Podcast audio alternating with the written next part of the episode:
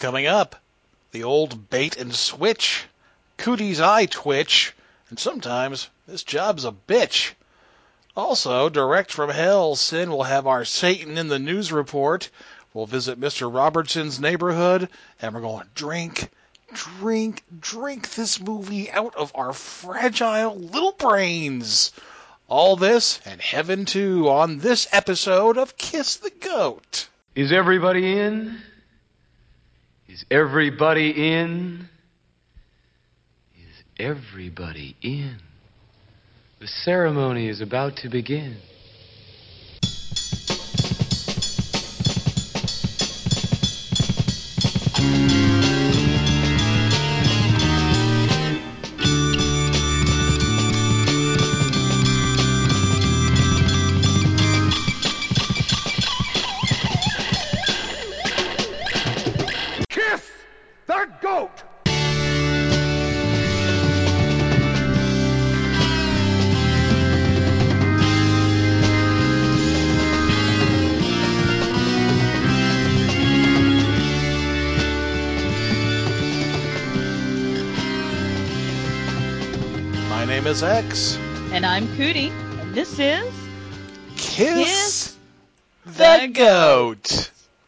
Light a Candle for the Sinners, Set the World on Fire. This circle is closed, nothing is true, and everything is permissible. This is episode 24 of Kiss the Goat, and welcome to it. Please clasp hands, form a circle of perfect love and trust, and bid a fond welcome to the patron saint of Kiss the Goat, Mr. John Carradine. And this is John Carradine. The witches, they pray. I know the secret. Full moon, killing things. I'm going to take the brain of a lesbian and put it into the body of a man who works for the telephone company. But why? What good will this do anybody? It'll show those fools who call me mad. Huh.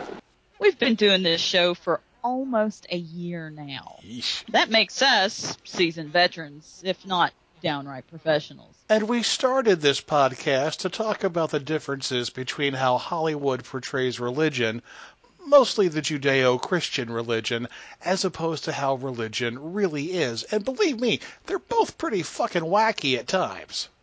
We also wanted to make you laugh along the way, and to that end, we've gone through a lot of shit. I mean, not to be a murderer or anything, but we watched Night Train to Terror, for Christ's sake.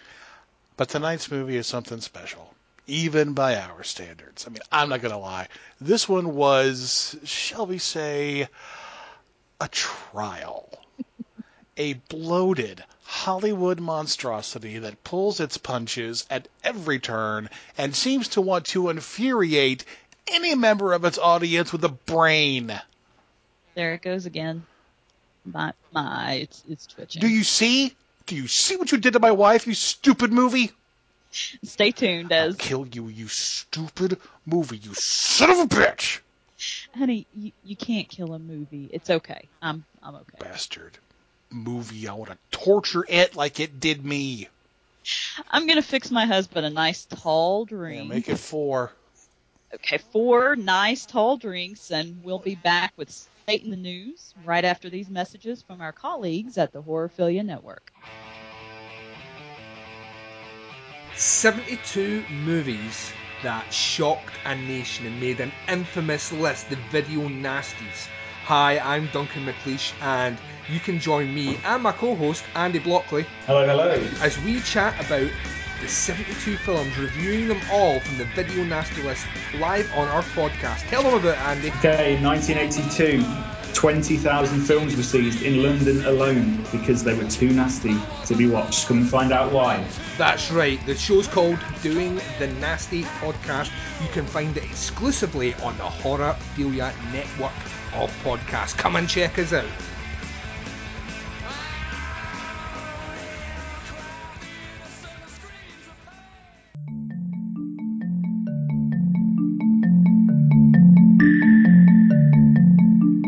There are many mysteries in this world, and whether you believe or not believe, we gather to explore the strange and unexplained, where the paranormal is normal and nothing tastes like chicken. We are Mysterious Boom! Exclusively on the Horrorphilia Network of podcasts.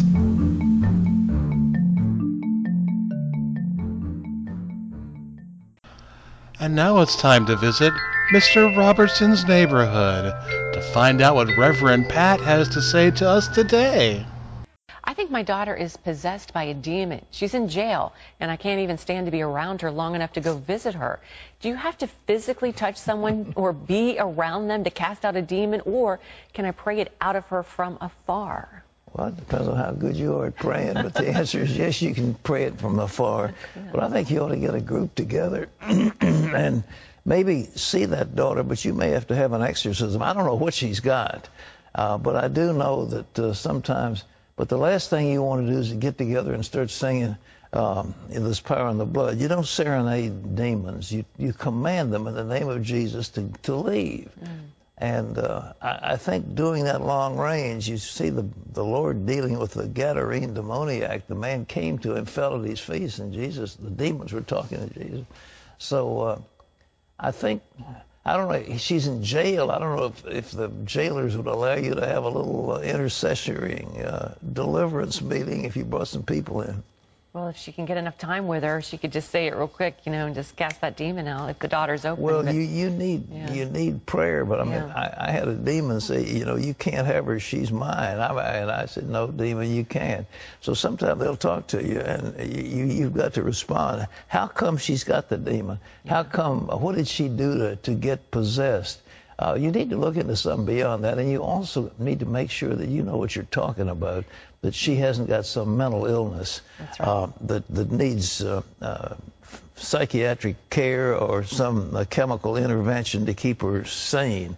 Um, be sure you know what you're talking about before you start casting out demons that may not be there. Bitch, what the fuck was what the fuck was that? You all right? Um, I'm getting there. The alcohol is certainly helping. Well, let's forget about the movie for a moment and deal with reality. Of course, reality in this case sometimes looks like fantasy, but after all, it's a weird world, isn't it? It's time for Satan in the News with our correspondent, Sin Fallon.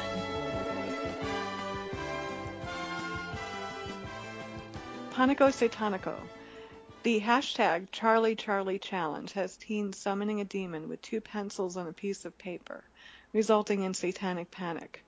Long a legend in Latin America, the poor man's Ouija board has now become a top trend on Twitter and YouTube if you want to play with yourself. All you need to do is draw a quadrant on a piece of paper and write the words yes and no in opposite corners.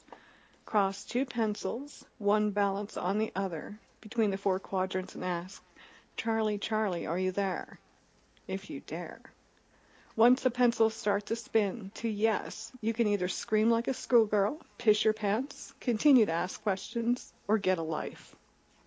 Okay, oh, I have a question. I don't mean to interrupt. Oh no, you're you're fine. I, I have a question. Did you raise your hand? I, I did. You didn't see it. Why would you have to write no on the paper? Because if Charlie Charlie's not there, won't just nothing happen? Well, the point isn't to just say Charlie's there. It's once he's there and responding, then you ask him yes and no questions. Oh, okay. And shouldn't it be C and no? And that's the thing, Carlos, Carlos, right? Yeah. it should absolutely be Carlos Carlos. Okay, I'm sorry. Go ahead. Oh no, you're fine. I mean, you're asking all the logical questions, Which is what I do, unfortunately. which is Look why you don't logic. play this game. I've never played Carlos Carlos. you should start using it for Ask the Goat. Jesus. We'll just ask, we'll just ask Carlos what my favorite my favorite blended drink is. Yeah. the devil's in your mouth. Swallow. A Georgia principal who was caught on film being racist towards African American students and their families during their graduation ceremony is blaming Satan for her racist remarks. You people are being so rude to not listen to this speech. It was my fault that we missed it in the No. Look who's leaving all the black people.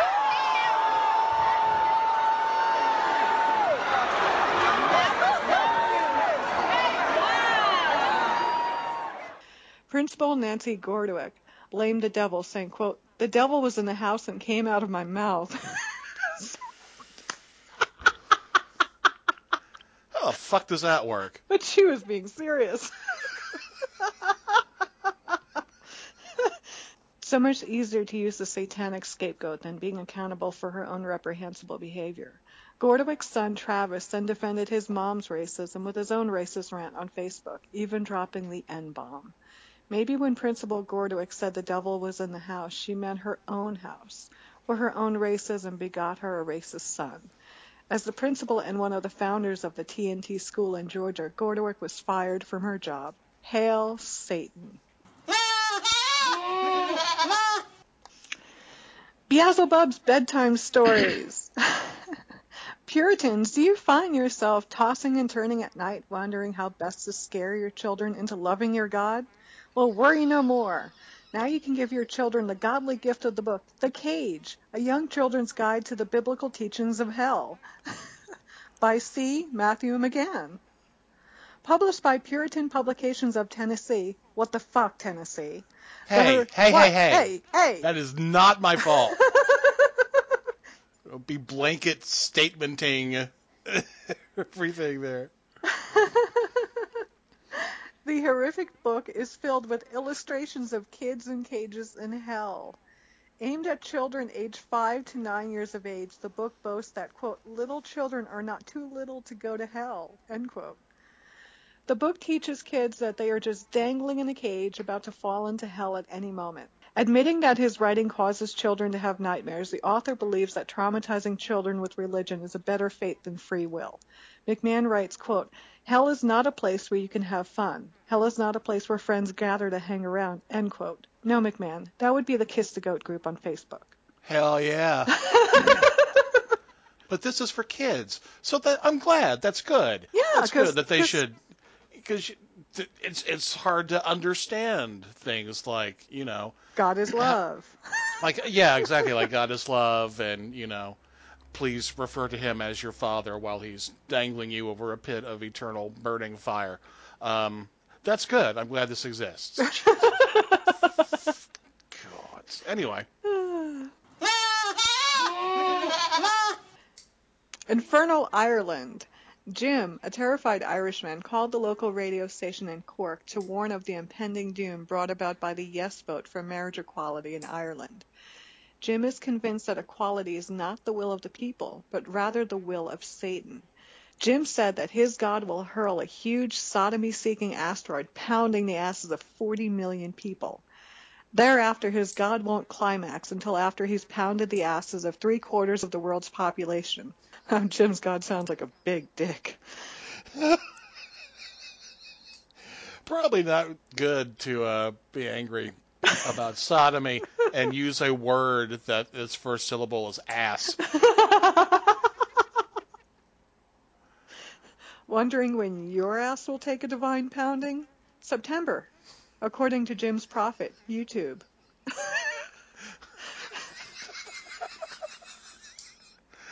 Oh, have to wait that long, huh? So let's make the most out of sodomizing each other till then. By the way, lesbians may be spared the asteroid ass rape, depending on whose definition of sodomy you're defined by. So, ladies, get a taste for religion and lick a witch. Or just get one of those cool butt plugs with like the ponytail on it. What do you mean get one? I'm not speaking specifically to you. This is a general audience kind of thing. Maybe they don't already have one, and it is an option. You know they have a vending machine now for sex toys. Not here, they don't. Where, where is that? I'm guessing Japan. I haven't Yeah, actually I read the thinking. article, but I'm just assuming Japan. Next to the dirty panties vending machine. Oh. Oh. That Or- is that is a thing. Maybe you can get the sex toy and then turn in your dirty panties for another free sex toy. See, that's that's recycling at its finest. There you go. You're welcome, th- Japan. I like that idea. Yeah. Reporting from hell, this is the original Sin, Cindy Sin Fallon. if you can't get enough of sin, and really, who can? Uh, you can friend our intrepid reporter, Cindy Sin Fallon, on Facebook. Uh, you can follow her on Twitter at Beachfile and join her group Modern Witch Executions Never Again the Burning Times at facebook.com slash groups slash modern witch executions. She can also be heard in the area on the radio as the LGBT correspondent on. That's it for Satan in the News, and I need to be plied. Plied? Yeah, plied uh, with more alcohol because I'm going to need more alcohol before we can talk about this movie. Well, we do have a break coming up, so I guess you can grab another snootful. Yeah, I might need something else. I don't know. well, You've got a couple of minutes to get as loaded as you can before we come back to discuss this Kim Basinger vehicle, Bless the Child. Ah! You said the words! back in a bit. My name is Mike. You may know me from the Evil Episodes podcast, where we talk about all that's good and bad on horror television. But I watch a lot of movies too, and you can hear me and my panel of guests talk about these on the Not So Evil Episodes sidecast. My name is Doug. You may know me from the No Budget Nightmares podcast. Every month, we choose a theme that allows us to talk about some movies that don't always get the love or seething hatred they deserve. My name is Iris. You may know me from the Badasses, Boobs, and Body Counts podcast. Whether we're defending a movie we love or ripping apart a movie we hate, you can always expect some spirited and passionate discussion about movies on the Not So Evil Episodes podcast. My name is X. You may know me from the Kiss the Goat podcast. Join us once a month for unpredictable, not safe for work discussion about some of the best and worst movies ever made. There's not often a fight, but sometimes there is. That's the Not So Evil Episode sidecast, turning movies inside out for your listening pleasure. You can find us on the Horrorphilia Network, the Legion Network, iTunes, Stitcher, and wherever fine podcasts are sold.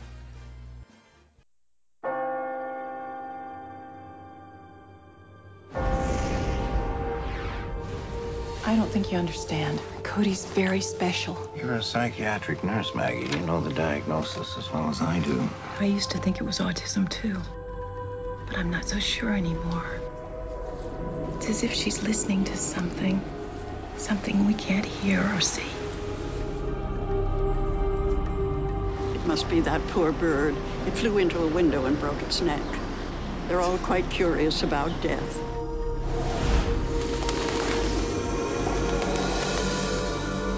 I think we found the one.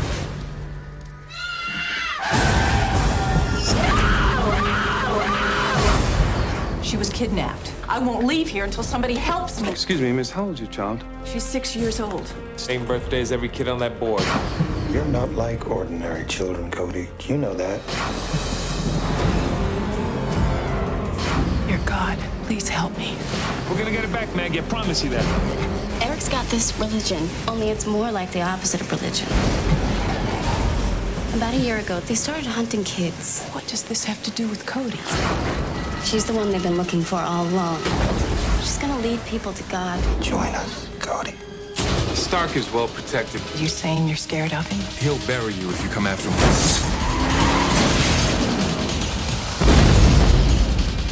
Promise to get her out of there. I'm not leaving here until I see Cody. There won't be a second chance here. Not for you, not for Cody.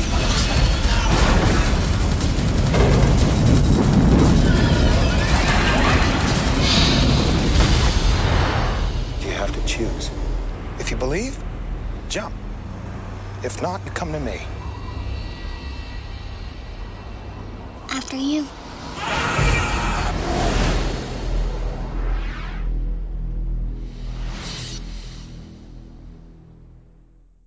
Welcome back to Kiss the Goat. You just heard the trailer for Bless the Child from the year 2000. That makes this movie 15 years old, and therefore, according to the rules and bylaws of Kiss the Goat, eligible for full spoilers, and I am going to spoil it. Spoil it all by the gods the same way it spoiled me. X makes this noise when he's watching something that's remarkably bad. It's kind of like a moose getting punched in the balls. Not that I actually know what that sounds like, but it's what I imagine it sounds like. You know, sort of sad, moaning sigh that you make when you can't actually weep. And Cootie gets this weird eye twitch. It usually only happens after an especially difficult day at work, but while watching Bless the Child, it looked like she had one of those electric muscle stimulants on her face. So, whimpers of pain and facial spasms. That's what kind of movie this is. Yes, hold on to your butts. Here we go. Uh, the whole thing starts with Kim Basinger, and that's a mistake right there. Uh, Kim Basinger has acted, I mean, really acted in precisely one movie, and that was L.A. Confidential. And in every other movie, she's bounced off some scenery and been blonde. That's it. So if you ever needed proof that she is just a fair-haired non-entity, watch Bless the Child. It's like a wizard enchanted a piece of cardboard to get up and walk and say terrible dialogue. But anyway, Kimmy is on some form of mass transit as the film opens, and a total stranger tells her that it's a very special night. The Christmas star is overhead. Aw, it's the holidays. Oh. Now the woman the woman calls it the Star of Jacob. Now, the Star of Jacob, I understand. The Star of Jacob, or Jackoff, as I'm preferring to call it, the Star of Jackoff pulls no results on Google. In fact, if you search for Star of Jackoff, it searches for Star of Jacob anyway. Well, the Star of Jacob, of course, is the Christmas star, which refers to the lineage of the Messiah, which is interesting because I always thought Jesus was descended from King David, but I'm not going to start plugging this movie into ancestry.com or anything because it's not worth the energy. And here's the thing about the woman on the on the bus. She's on a bus. She might be an angel. Angels watching over me,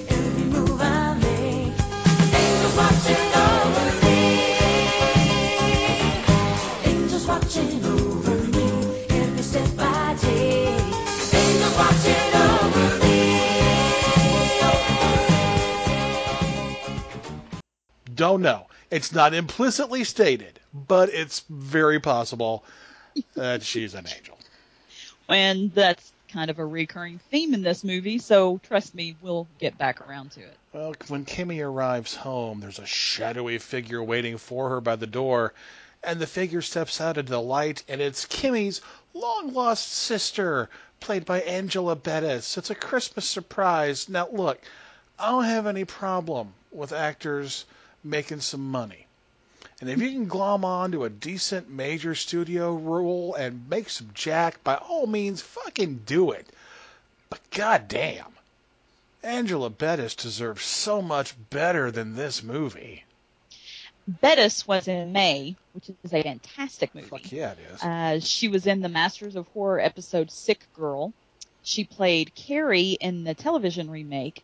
She's been in so much good stuff and seems like the kind of actor who chooses her projects with care.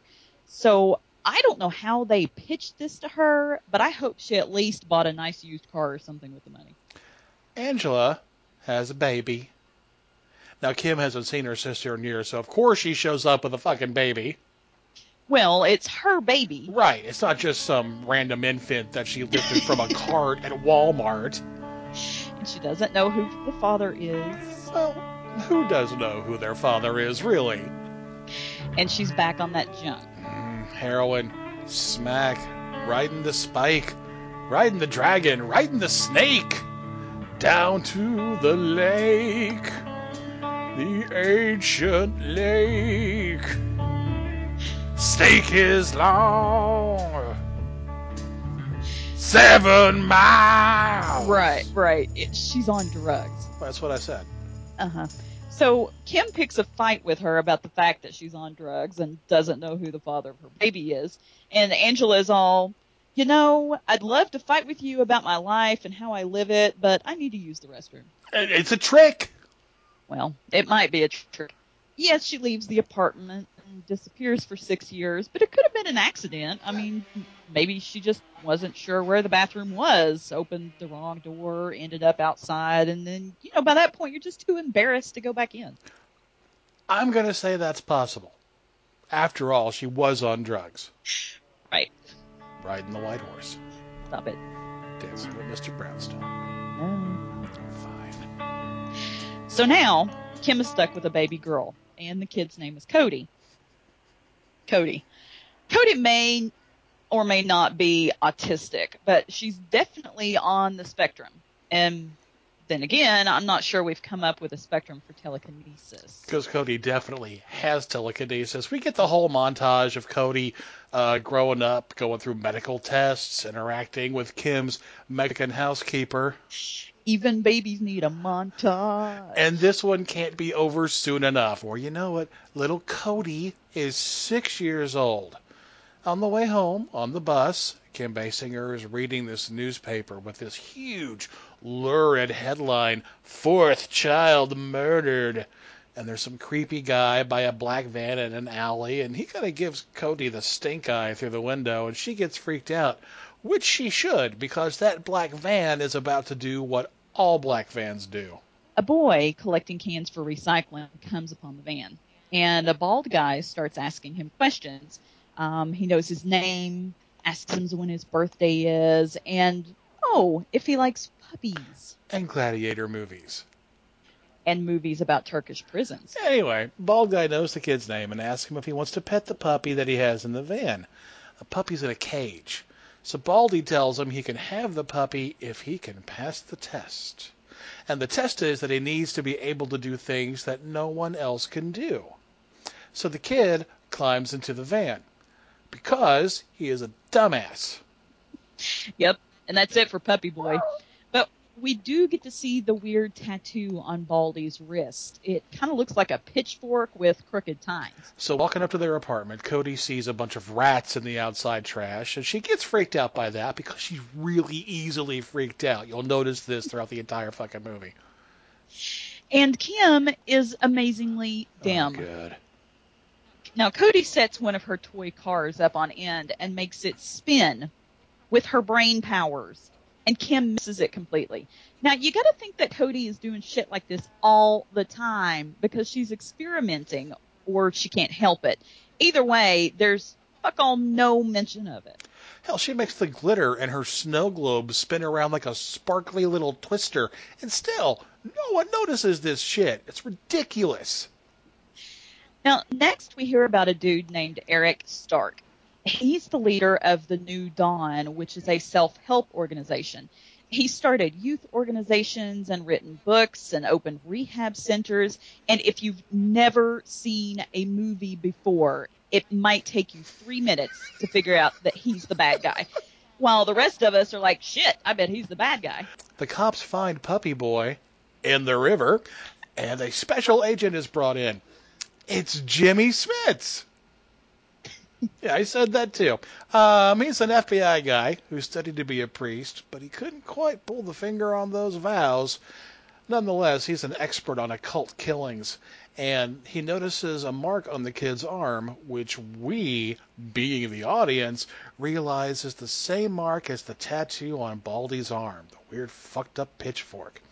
Meanwhile, Cody's in a special class at her Catholic school, and during the day a bird flies into the window and breaks its neck.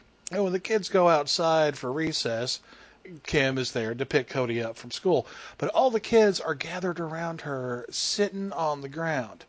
So Cody's got the dead bird in her lap, stroking its weird little broken neck, when suddenly it flies away majestically, like like a John Woo pigeon, or or those doves that follow Ryan Gosling around all day, every day, because he's Ryan Gosling.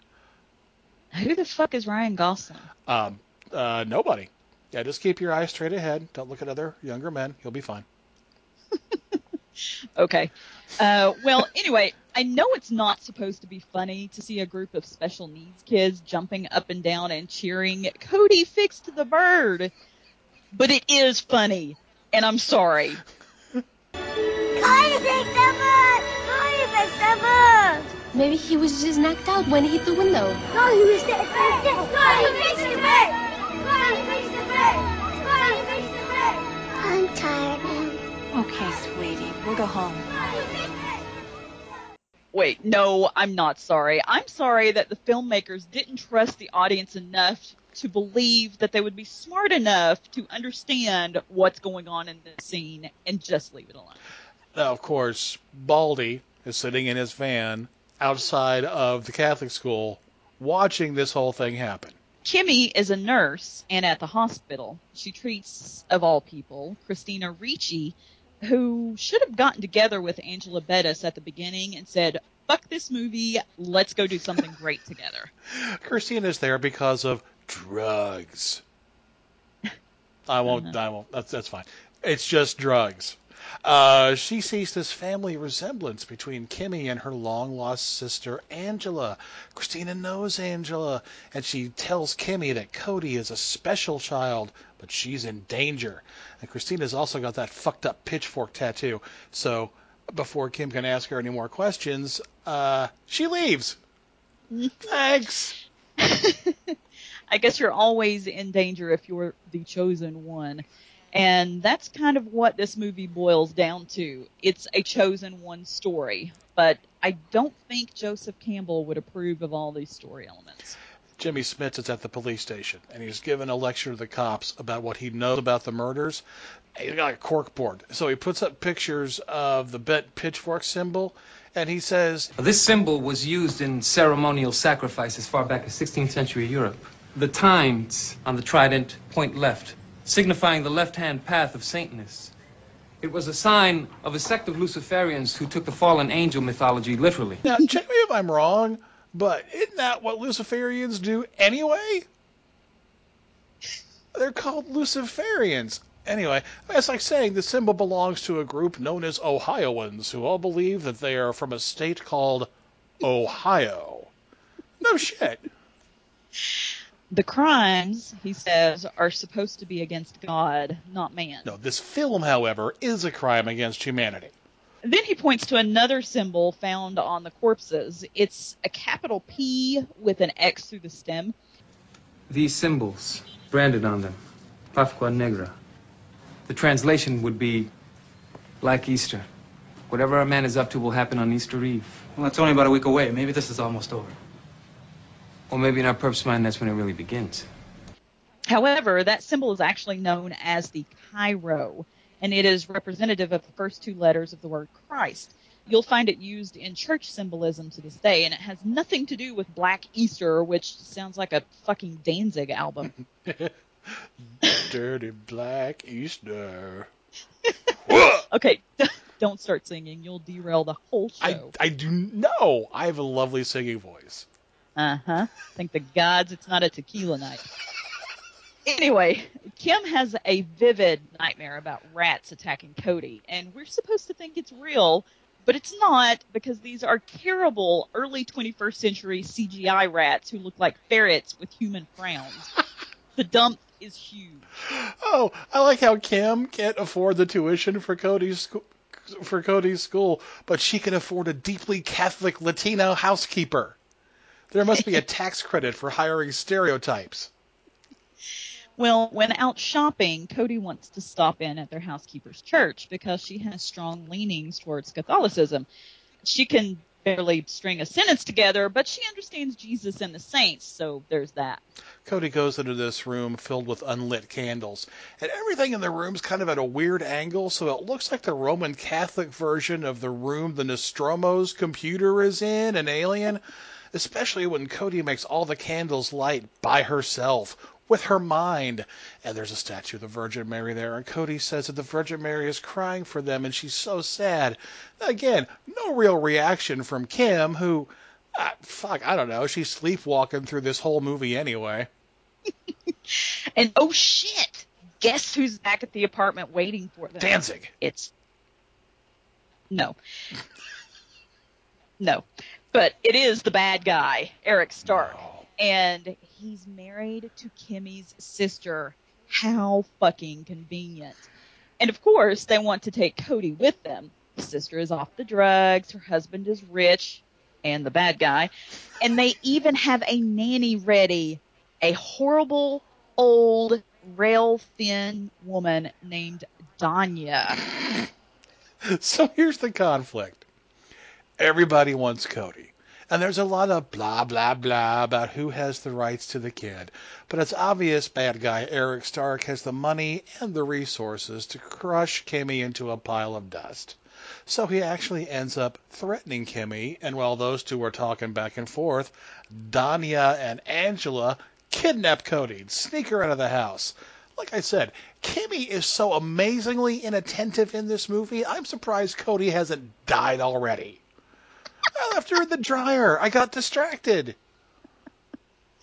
Well, she goes to the cops and immediately gets Jimmy Smits's attention. Cody's birthday is the same as the other kids who were killed, and he has suspicions about the New Dawn anyway. Like any cult, there are strange allegations about them, and they're being accused of tax fraud. So he wants to follow up on Eric Stark, and he wants to tap Kimmy's ass. So let's talk real quick about the gargoyles. Now, Obviously, in New York, there's some fascinating architecture, very old buildings, and gargoyles are a part of that landscape. Now, whenever Kimmy sees a gargoyle, it hisses at her. now, is this standard behavior outside of a Disney cartoon? I don't think so. But Kimmy goes to visit the New Dawn headquarters, which looks like a strange combination of Scientology and LaVeyan Satanism. Their slogan is "Do what you will, will what you do," which is weird, Thank you, Sphinx. right? Of course, they won't let her talk to Eric, but the docent takes her to a computer lounge where she emails Eric directly.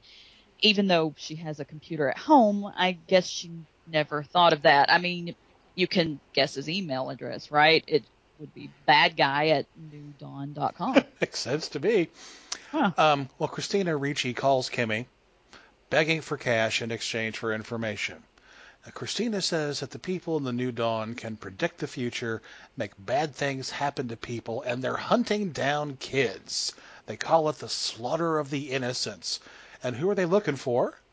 The chosen one. That's right, Cody. But Eric isn't going to kill Cody. He's going to change her. He's going to turn her bad. Christina says Cody would lead a lot of people to God, but Eric won't let her. So she gives Kimmy an address on a napkin and a gun. And then there's a chase. These fucking new Dawn goons come in through the front of the diner they're sitting in. Christina runs out the back door. The new Dawn people chase her. Kimmy chases the new Dawn people. Fuck all if I know why.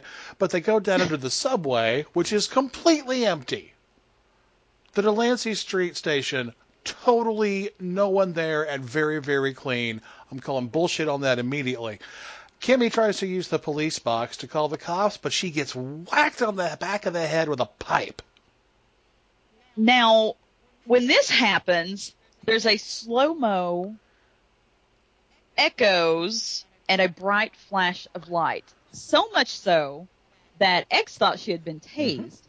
It's not true, but that bonk on the noggin somehow pried open Kim's third eye. Ooh, sexy. No, no, honey, not brown eye, third eye. Oh, oh. So now she can see into the spiritual realm. When she looks up at the people attacking Christina Ricci, she can see demons swirling around their heads, egging on the violence. Now, are these demons supposed to be what lives inside all of those hissing gargoyles? Are they escapees from that terrible Van Helsing movie? Jesus. Because they look like shit. they wouldn't scare an autistic kid with telekinesis. These demons, if you can see fart trails, that is what these demons look like. Yep. Anyway, Kimmy gets attacked and she ends up in the middle of the fucking subway track. But you know, big fucking deal. Of course, she climbs out of the way in time. Um, then she sees Christina Ricci sitting on a bench, and when she touches her to try to talk to her, uh, Christina's head falls off. So I estimate that's five whole minutes that she was in the movie, and I really hope they paid her well for that. Yeah. Well, the next day, Kimmy is in the hospital with a concussion. Jimmy Smits comes to visit her. Transit cops didn't find a body, so her story is not credible. Jimmy won't move on Eric Stark, even though he is the bad guy, because he's too rich and powerful, and he has no grounds. And the guy owns a lot of houses, so he keeps moving. Now that sounds lame, but he does give her the gun back, so uh, points for that, I guess. Yeah, I guess. So Jimmy's working late at the office, and he's lamenting that there are bad people in the world, and he prays for a little help. Then the custodian comes in, a Tyrese Gibson looking motherfucker, who tells them that good men are never alone. And he smiles this beautiful, I know something smile. Now, is he an angel? Because we're led strongly to believe that he is. And when he leaves, this flower on Jimmy's file cabinet that was dead is now in full bloom. Like fucking E.T. just touched it. Angels watching over me, every move I make. Angels watching over me.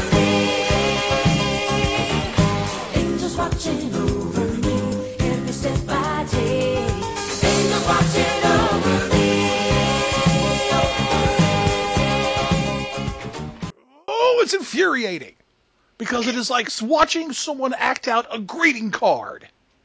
yes. So Kimmy, in the meantime, is driving to the address on the napkin.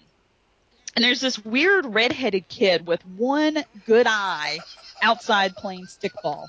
Seriously, one of them is clouded over. It's fucked oh, up. Glaucoma boy. Yeah.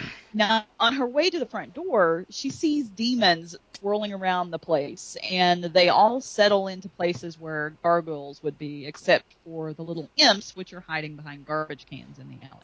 So essentially, Kimmy just goes to the front door, rings the doorbell, and says, "Hi, it's me. I want to see Cody." And Angela lets her in. Now, Cody tells her she has to go, to the dentist the next day, which is a real fucking important plot point. But why Angela let her into the house is never explained, and it's, it's stupid. I mean, if you kidnap someone, do you let their mother into the house? Well, bad guy Eric is there also. And Kimmy makes up some bullshit about there being an Easter egg hunt at Cody's old school. Course, Eric won't let her go, so Kimmy decides to try to blackmail Eric. She says she'll be quiet about the organization and dead Christina Ricci if he'll let her take Cody and her sister with her. Eric says no, so Kim pulls out her gun. And uh-huh. Eric pulls the old Emperor Palpatine on her, like telling her to shoot, and it feels good, doesn't it? Hooray, murder! So she pulls the trigger, but Eric's already magicked all the bullets out of the gun. So Baldy sneaks up behind her and chloroforms her. hmm And when she wakes up, she's in her car. There's a bottle of vodka on the floorboard, an open pill bottle, and she's driving the wrong way over a bridge.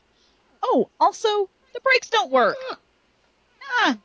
So she finally manages to crash against the guardrail, but now she's in a car that's going to fall into the Hudson River, and it's already on fire. So some dude opens the passenger door and helps her out right as the car falls and explodes in midair. Now here's the thing. Right after that, the dude disappears. So mm-hmm. nobody saw the guy pull her out of the car. Why? Because he's an angel! Angels watching over me, every move I make. Angels watching over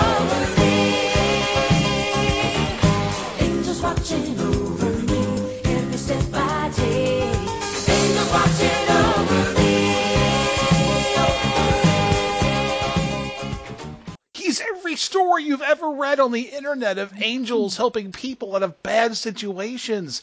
It's a cheap way to set up an action piece and then end it. All this Deus Ex Machina stuff just really punches holes in the tires of this vehicle, and I don't mean Kimmy's car. Well, and here's where it's get it starts to get fun. because Eric tries to make Cody bad. Think of Satan tempting Jesus in the desert. It's pretty much exactly that. And this is how the filmmakers pretend to create resonance. Eric and Cody find a homeless. Now, Eric talks about how God has abandoned that guy and how he would be better off dead. It would be kinder than letting him live. So, Eric, being a hands on kind of bad guy, draws a symbol on the ground and mutters some incantation that I don't recognize. And the homeless guy takes the gasoline, which Eric has set on the ground beside him, and pours it all over himself. Eric has also thoughtfully provided a book of matches, and he says, If God loves his children so much, maybe God will stop this. Well, Cody does it for God by blowing out the old guy's match. And she hugs him and says, He hasn't forgotten you. And she gives him a rosary.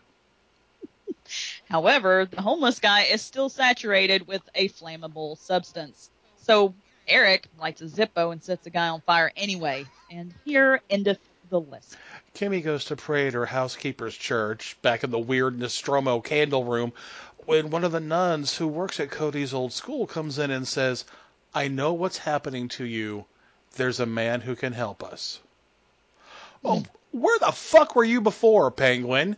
Why didn't you show up before she was driving the wrong way across the George Washington Bridge? Also, how do you know what's happening? Was it in the weekly missal? Is there a Catholic underground railroad for children being chased by evil cults? I mean, really. Now, meanwhile, Cody's tucked away in her weird little cult house, which bad guy Eric Drake is shooting up her real mommy with heroin. So Eric decides it's time for another object lesson. Meanwhile, Kim and Sister Rosa are on their way to meet Father Grissom, who is a Jesuit priest who was censured by the Vatican. Of course he is. How many fucking rogue priests are there? I mean, seriously. Now, this one is played by Ian Holm, and fuck all if I know how he wandered his way into this shitstorm. But his character's in a wheelchair, so you know damn well we're in for a shit ton of exposition. Like, the guy is gonna go anywhere except round in circles. But it's Hollywood, and that's what you do to a paraplegic rogue priest who has been censured by the Vatican for their radical views and what the fuck ever and anything. I I don't know anymore. So, one of the first things that Father Grissom says is the devil's greatest trick was getting people to believe he doesn't exist. Thanks for that incredible thought, screenwriters. Once again, we have to use a cliche as a touchstone so that a scene seems important. Every single scene of this film should start with the line, Hey, remember in that one movie when that one character did something? Cool. Keep that in mind while I never stop talking. Well, Father Grissom shows Kim pictures de- depicting demon uh, attacks on people. Now, a lot of people have seen those shitty CGI apparently throughout history. See, Cody is actually the deaf mute autistic messiah, and Eric is going to try to tempt Cody just like Satan tempted Jesus in the desert. Try to give her a big head, make her realize she is worthy of worship. Also, they make a real half-assed plan to kidnap Cody while she's being taken to the dentist. Which we told you was an important plot point. But that's the next day. That night, while Angela is sleeping in the arms of narcotics, bad guy Eric takes Cody up to the roof. And he tells her she has to choose between good and evil. He tries to plant doubt in her mind, like maybe God is just like the Easter Bunny. And he says he knows that she can tell. And he picks her up and he stands her on the ledge and he uses this really precise argument from the temptation in the desert. He tells her to jump off the building, and that if she really believes, God will save her. But if there's any doubt at all, she has to take his hand and side with Satan. So Cody sits down and says, After you, which infuriates Eric, and he almost throws her off the building anyway. Hopefully, because he realized how shitty his argument was. But he never says, if you jump, Satan will catch you. So her saying after you should really have no effect on him whatsoever. so the game isn't over, you little shit. His freaking out is completely stupid. So the next day, the cops find the burned body of the homeless guy, and Jimmy Smits notices a symbol drawn onto the dirt. It's a druid rune spell. Straight out of the 16th century. Druid rune spell? Oh, shit. I mean, how many hit points did the guy take? Was he not wearing his mithril shirt? Also, we see the rune. That's not a fucking druid rune. It's not a rune at all. If anything, it looks like a Keith Haring drawing. So, basically, in this scene, Jimmy Smits is upset over the cover of A Very Special Christmas, the Band Aid album. The kidnapping is about to begin. Kimmy goes into the dentist's office, which is a New Dawn operated dentist. Uh, in fact, Danya, the bad nanny, sees her, but that doesn't stop Cody from jumping out of the dentist's chair and running away with Kimmy. It's no big deal though, because Danya has already gone down to street level and stabbed the eyes out of the kid who was helping her kidnap Cody with knitting needles. And honestly, that's the coolest part of the movie. It is. So there's a chase as Kimmy tries to carry Cody away, and they run to get on the subway. And this woman who was standing in front of the doors of, of the subway train says, After you.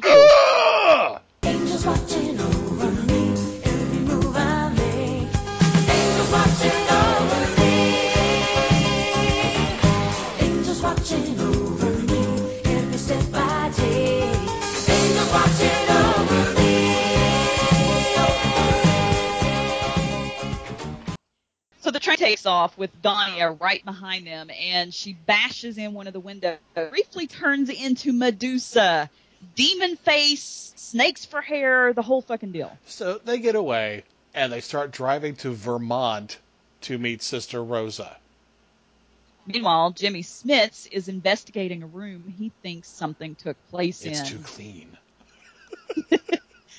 they call in the ALS, CSI, what the fuck ever. So Kimmy and Cody are at this gas station, and Kimmy's taking Cody into the restroom when a girl is being wheeled out in a wheelchair. She's bald, she's wearing a knit hat, and Cody says, "You're sick."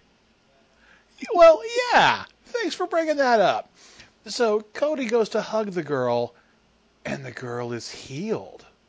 The girl can feel the cancer go away, apparently. She sits there smiling and is looking appropriately reverent. It's like she'll look at Cody and then she'll kind of look away for a second and then she'll look back and look back at herself but she won't close her fucking mouth and she's just uh, uh, uh. And that's the whole scene. Well, when they drive away, the new Dawn limos are chasing them in her Ford Tempo. She flags down a cop who gets run over by the limo, and then she tells Cody to get out of the car and run. She's six! So of course the bad guys capture her immediately. I mean, that's your big idea. Run, run by yourself into the woods, little girl. Fucking So the cops bring in, I don't know, luminol and a black light, and they find the new dawn symbol on the wall, written in blood. So Kimmy calls Jimmy, and they figure out where the baddies are taking Cody, which is somewhere outside of Albany. Well, they did a property title search, that's how. So some actual detective work may accidentally have gotten done. Ooh. So, again, over dinner, Eric asks Cody to join their cult, and she's not having it. Starts making all their plates spin around with her mind. I mean, somebody needs to show little girl the original Carrie, like stat, because plate spinning frightens no. She doesn't even break them. No. They just spin and then they just settle gently back into place. Really? I saw that on Ed Sullivan. Fuck you. Meanwhile, all of the nuns in New York City are praying for Cody. And again, no way of knowing how they know anything that's going on, but of course we are to infer that Jesus told them. So the final battle between good and evil begins. Or ends. It's been going on this whole fucking movie, and both sides are equally boring. Kimmy breaks into the house and she grabs the sharpest table knife she can find. Jimmy Smits is there too, with a gun, because he's done this kind of thing before, but not real well, because he gets jumped and gets the shit kicked out of him. Eric has an old deconsecrated church on his property, like you do, and that's where the ritual is going to take place. Kimmy follows who she thinks is Cody there, but it's actually the weird one-eyed redheaded kid who was in the city before.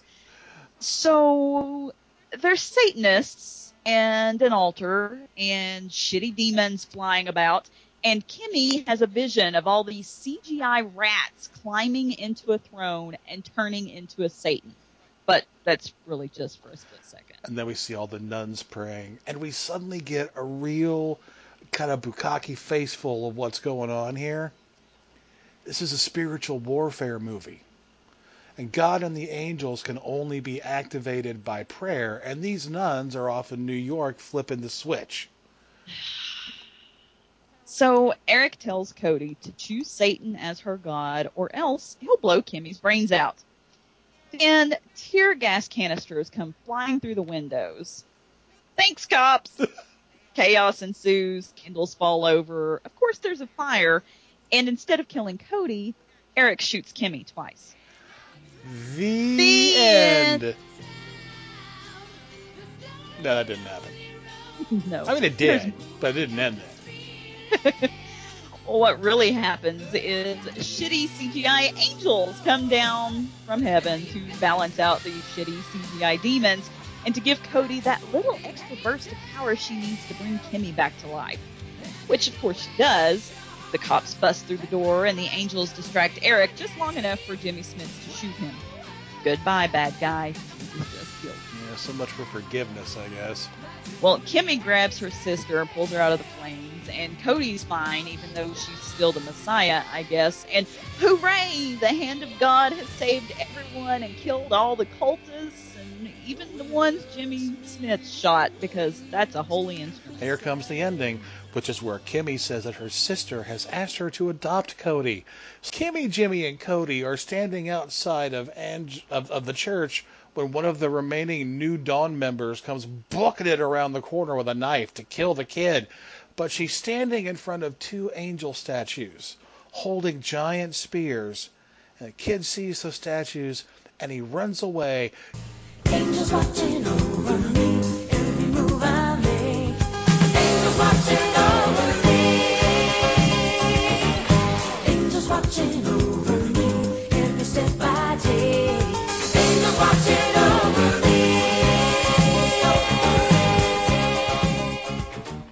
Just like that fucking internet story. where the one where the girl was about to be raped or killed or forced to fill out a credit application or something, and then the bad person runs away because he sees the angel standing by her protecting her that no one else can see. It's a happy story. It's an urban legend, and it's a shit sucking way to end a shit sucking movie. And by the gods, is it done now? Yes, because if there's any real proof of the existence of God in this movie, it is that this movie ends decisively, no sequel, done.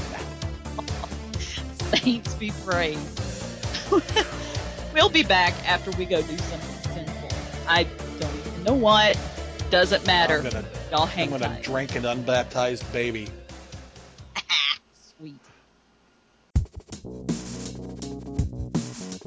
Almost midnight. Enough time for one more story. They tried to kill us. You ungodly warlock.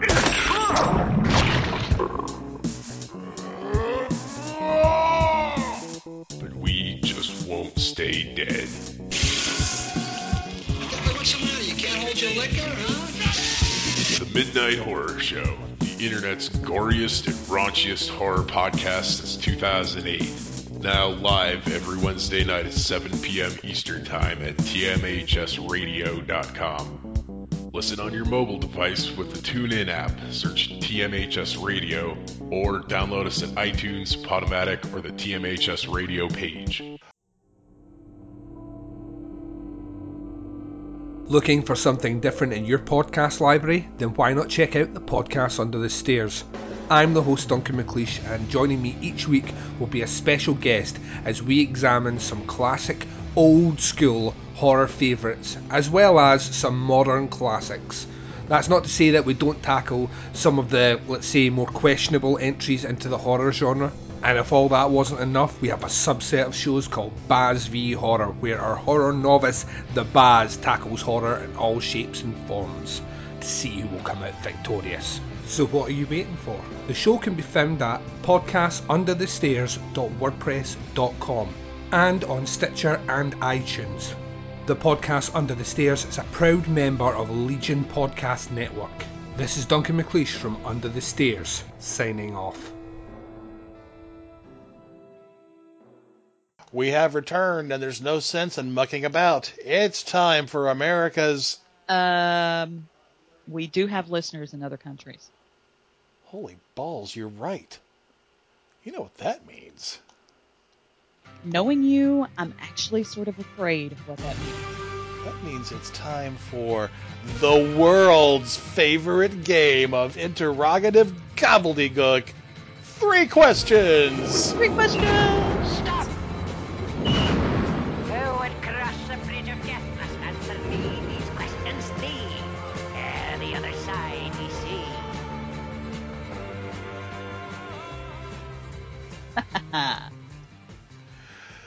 Question number one Is this a devil movie? Fuck. You know, I think I said, uh, no, I know I said in a previous episode that if Satan shows up incarnate, it's a devil movie. And technically, Satan did show up incarnate in a weird rat CGI sort of way for a split second in this movie. And there are cultists, and there is that whole murdering children thing. So, does it slip by on a technicality? Is that what you're telling me? I guess. By my definition of what I've been holding movies to that we've reviewed in the past, yes. Okay. And and here's and here's my my issue with that.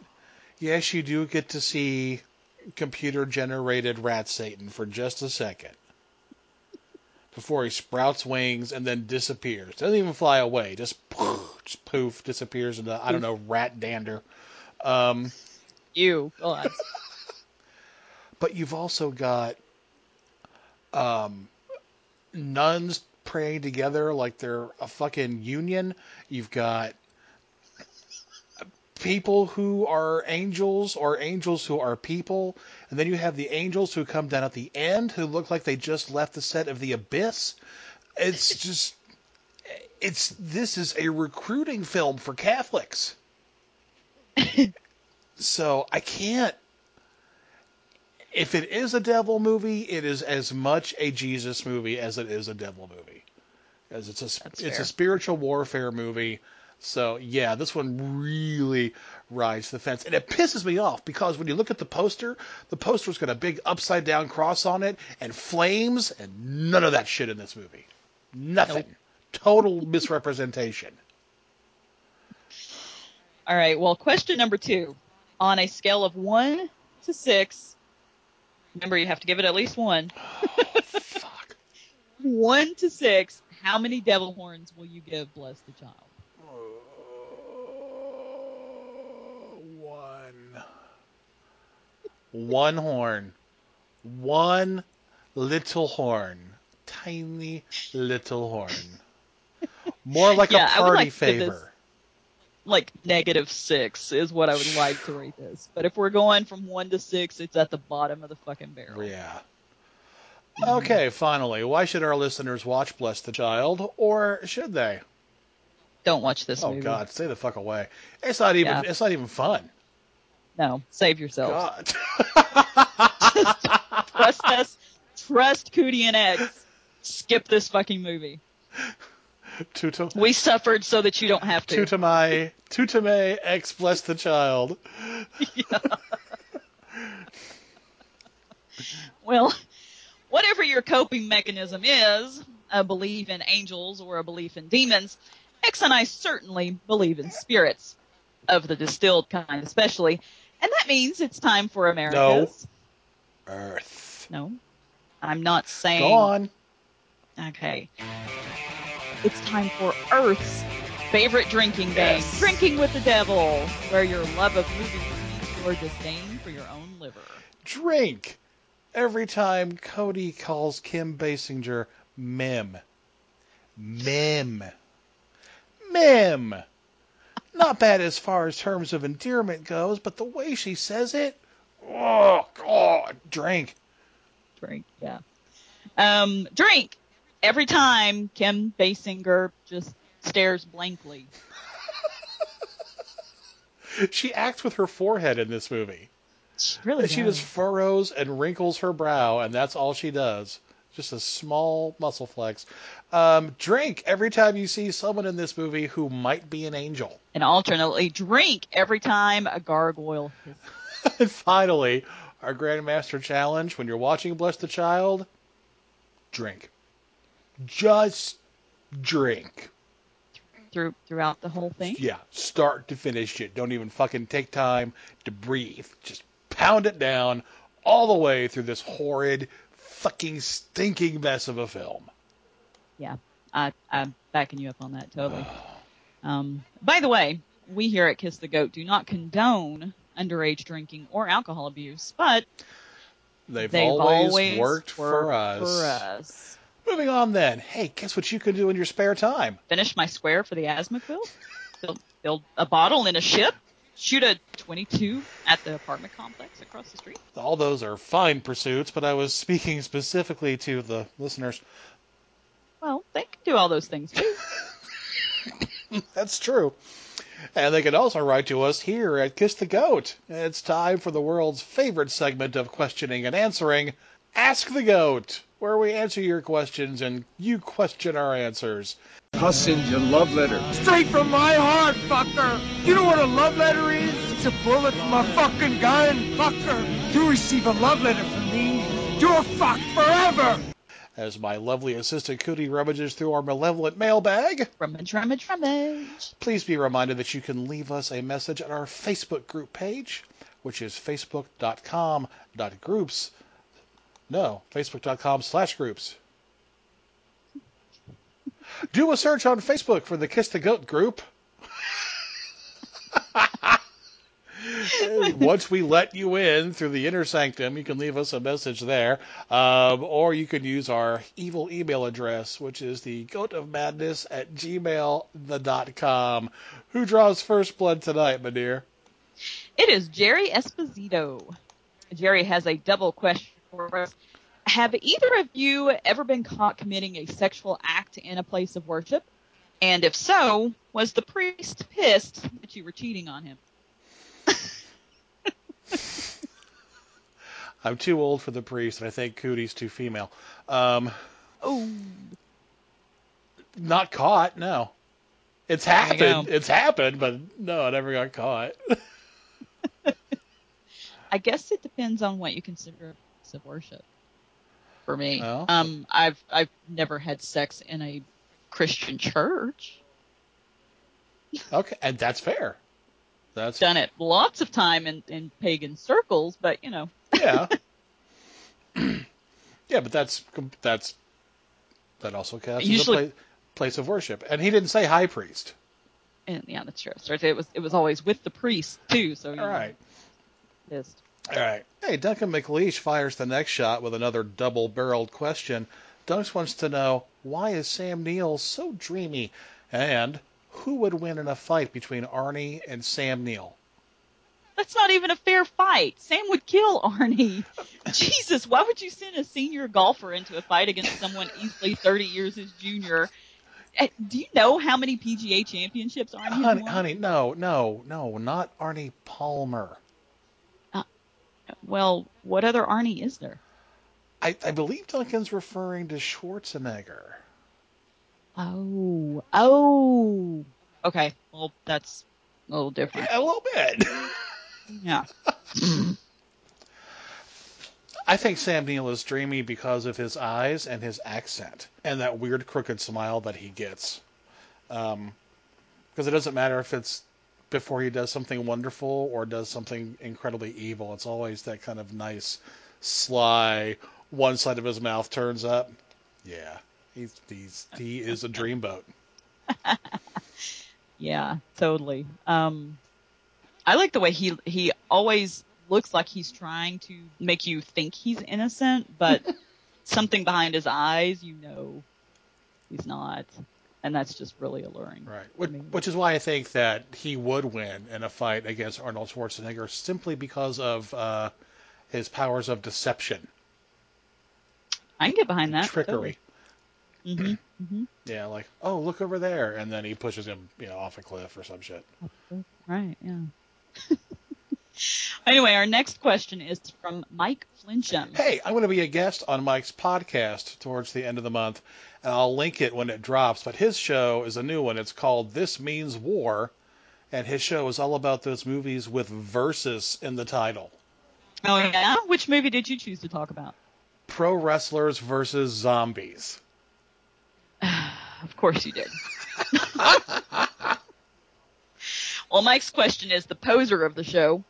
What is the most ridiculous thing you've ever heard someone blame on the devil? Oh, Man.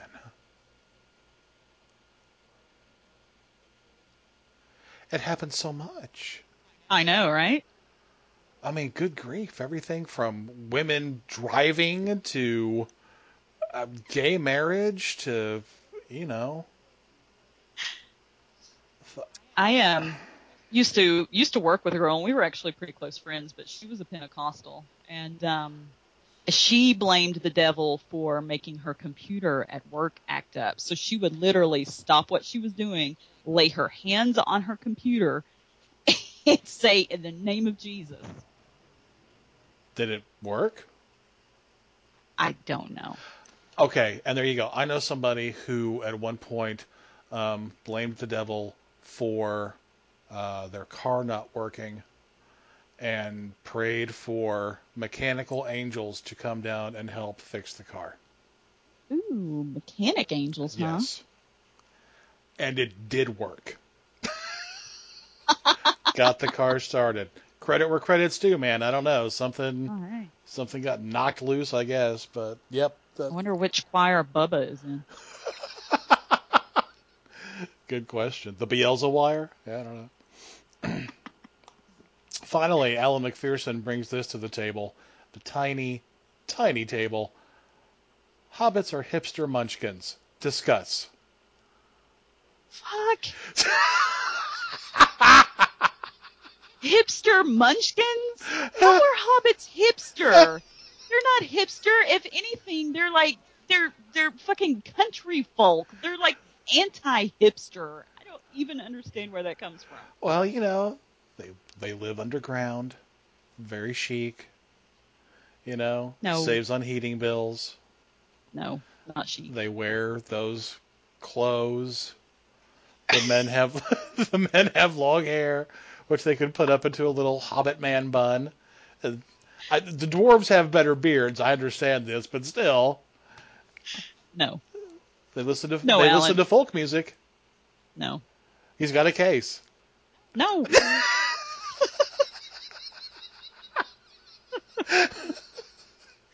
You're very passionate about this. I love the hobbits. They're not fucking hipster munchkins. Ridiculous. All right then, fine. I think you have a case, Alan. Cootie's having none of it. No, I have none of it, but that signals the end of another glorious episode of Kiss the Goat. Thanks to Jason at the Horrorphilia Network for not kicking our asses off the internet. Please check out our website at kissthegoat.weebly.com. Catch up on old episodes and buy stuff from our Where the Goat store. Hey, check out my website, jeffreyxmartin.com, where you can find out about all the other stuff I do besides this show and including this show, including being included in a new anthology coming out very soon, which I'm very excited about. You can read about that on my website. I think he's excited about it, folks. I'm excited about being included. Also, please leave us a nice review on iTunes, won't you? It doesn't take long and it really helps out the show's ratings. Don't let us be just another cog in the machine. No, help us be a bigger cog in the machine. Oh, and one more thing before we really wrap this up. Still mm-hmm. looking for somebody in the Catholic clergy or lay clergy who is willing to come on the show, watch a movie with us, and answer some questions. We've had a couple of leads. Nothing's panned out yet. Those could. Uh, we're- still waiting to see. But if you know somebody who's got a good sense of humor and would like to talk to a couple of heathen bastards about a shitty Hollywood movie and could have fun with it, hit me up on the Facebook group. Hit Cootie up. Let us know. and We'll see what we can work out. Yes, please. So that's going to do it for this episode. The circle is open. Go forth and send some more. Until next time, my name is Cootie. And I'm X. Hail, Hail Satan. Satan.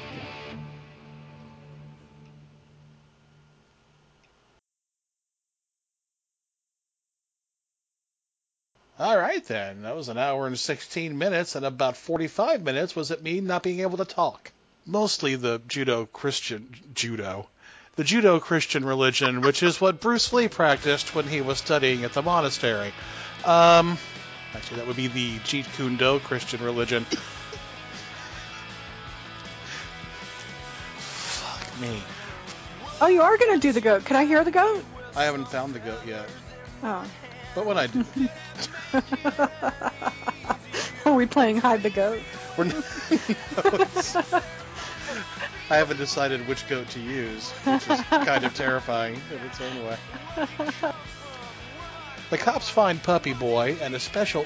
God fucking damn it. Five, four, three. I'll get there. Don't worry.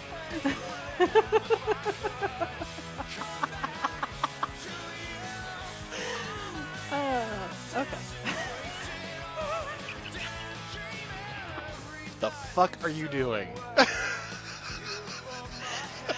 It's been so long since I drank, and all I've had is one Mike's Hard Lemonade. Not even one. I'd say probably three quarters. Oh, okay. So it's just kind of it's it's hitting. That's good. Oh, That's good. God. Okay. Eight?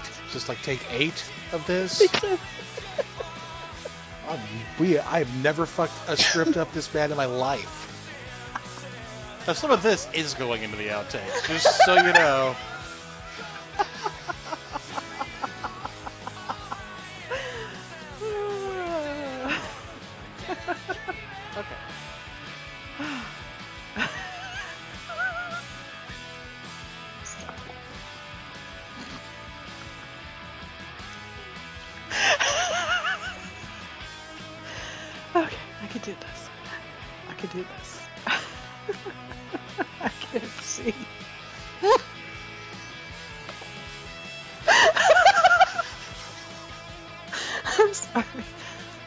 Glass is fogged up. and I don't want to have any background noise of the fan going. Hi. Give me a minute to compose myself, okay? Well, of course. Okay. I'll be back in a minute.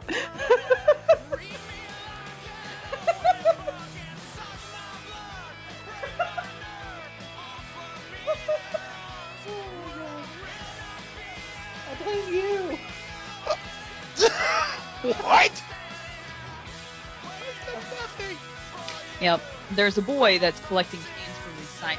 He comes up on the van, and this bald guy, bald guy, like yeah. Uh huh.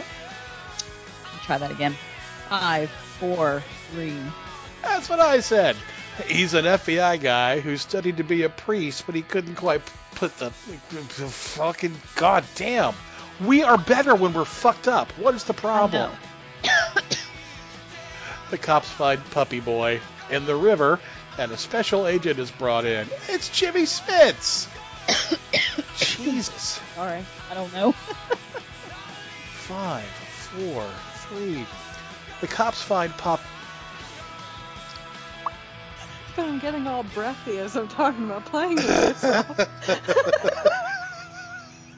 Oh, Charlie.